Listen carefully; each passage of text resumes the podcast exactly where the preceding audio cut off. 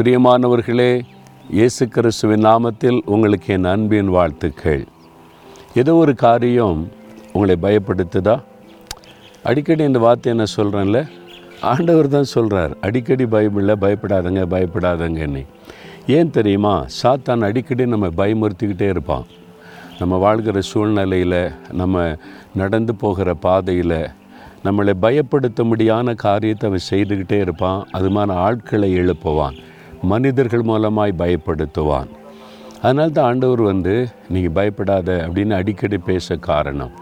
இன்றைக்கு கூட சில சமயத்தில் நம்மை சுற்றி இருக்கிற பொல்லாத மனிதர்களை குறித்த பயம் இருக்கும். அதிகாரத்தில் உள்ளவங்க அதை வைத்து நம்ம நீதியாக நடந்தாலும் நம்மளை மிரட்டுகிற சூழ்நிலை காணப்படும். நம்ம வந்து யாருக்கு கீழே வேலை செய்கிறோமோ அந்த எஜமான் அல்ல லீடர் அவங்க சில காரியத்தை சொல்லி பயப்படுத்தி நம்மளை அடிமைப்படுத்த நினைப்பாங்க. அதை நினைக்கும் போது நம்ம உள்ளத்தில் பயம் வரும். அல்லது அவங்கள பார்க்கும்போது வேலைக்கு போகும்போது அவங்கள பார்த்துட்டு ஒரு பயம் வரும். அந்த மாதிரி கஷ்டப்படுறீங்களா? ஏதாவது பண்ணிடுவாங்களோ ப்ரொமோஷனை தடுத்துருவாங்களோ?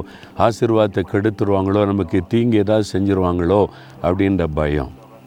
இங்கே பாருங்கள் நூற்றி பதினெட்டாம் சங்கீத ஆறாம் வசனத்தில் ஒரு பக்தன் சொல்லுகிறார் கத்தர் என் பட்சத்தில் இருக்கிறார் நான் பயப்படேன் மனுஷன் எனக்கு என்ன செய்வான்? நீங்கள் அப்படி சொல்லணும். கத்தர் என் பட்சத்தில் இருக்கிறார். என் கூட கத்தர் இருக்கிறார். அதனால் நான் பயப்பட மாட்டேன். பயப்படுகிற சூழ்நிலை வந்தாலும் நான் பயப்பட மாட்டேன்.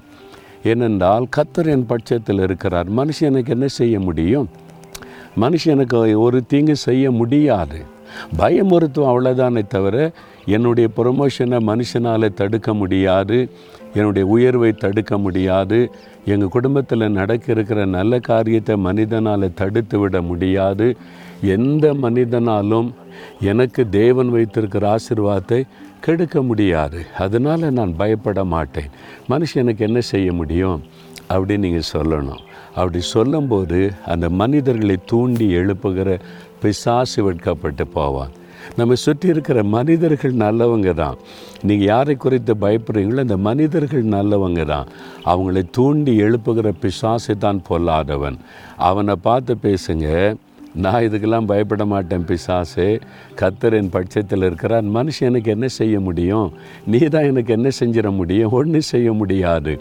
அப்படின்னு சந்தோஷமாக சொல்லுங்கள் உங்களுக்குள்ள ஒரு தைரியம் வரும். உங்களை குறித்த பிசாசுக்கு பயம் வரும். என் ஊழியத்தை பற்றி தெரியும். எத்தனையோ பயமுறுத்தல்கள் நெருக்கங்கள் அதிகாரத்திலிருந்து மத தீவிரவாதிகளிடத்திலிருந்து பல இடத்திலிருந்து பல விதங்களிலே பயமுறுத்த பார்த்த சம்பவங்கள்லாம் உண்டு. நான் ஜெபத்தில் சொல்லுவேன் சாத்தானே கத்தர் என் கூட இருக்கிறாரு.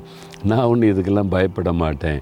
அதனால் நீ ஒன்றும் பண்ண முடியாது. மனுஷன் எனக்கு என்ன செஞ்சிட முடியும்? மிஞ்சி போனால் ஜெயிலில் போடலாம். பொய்யான குற்றச்சாட்டை சொல்லி நீதிமன்றத்தில் நிறுத்தி கேவலப்படுத்தலாம். அவ்வளோதானே செய்ய முடியும்? அதுக்கு மேலே என்ன செய்ய முடியும்? ஒன்றும் பண்ண முடியாது. என் கத்தர் என்னோட இருக்கிறான் நீ தைரியமாக சொல்லுவேன்.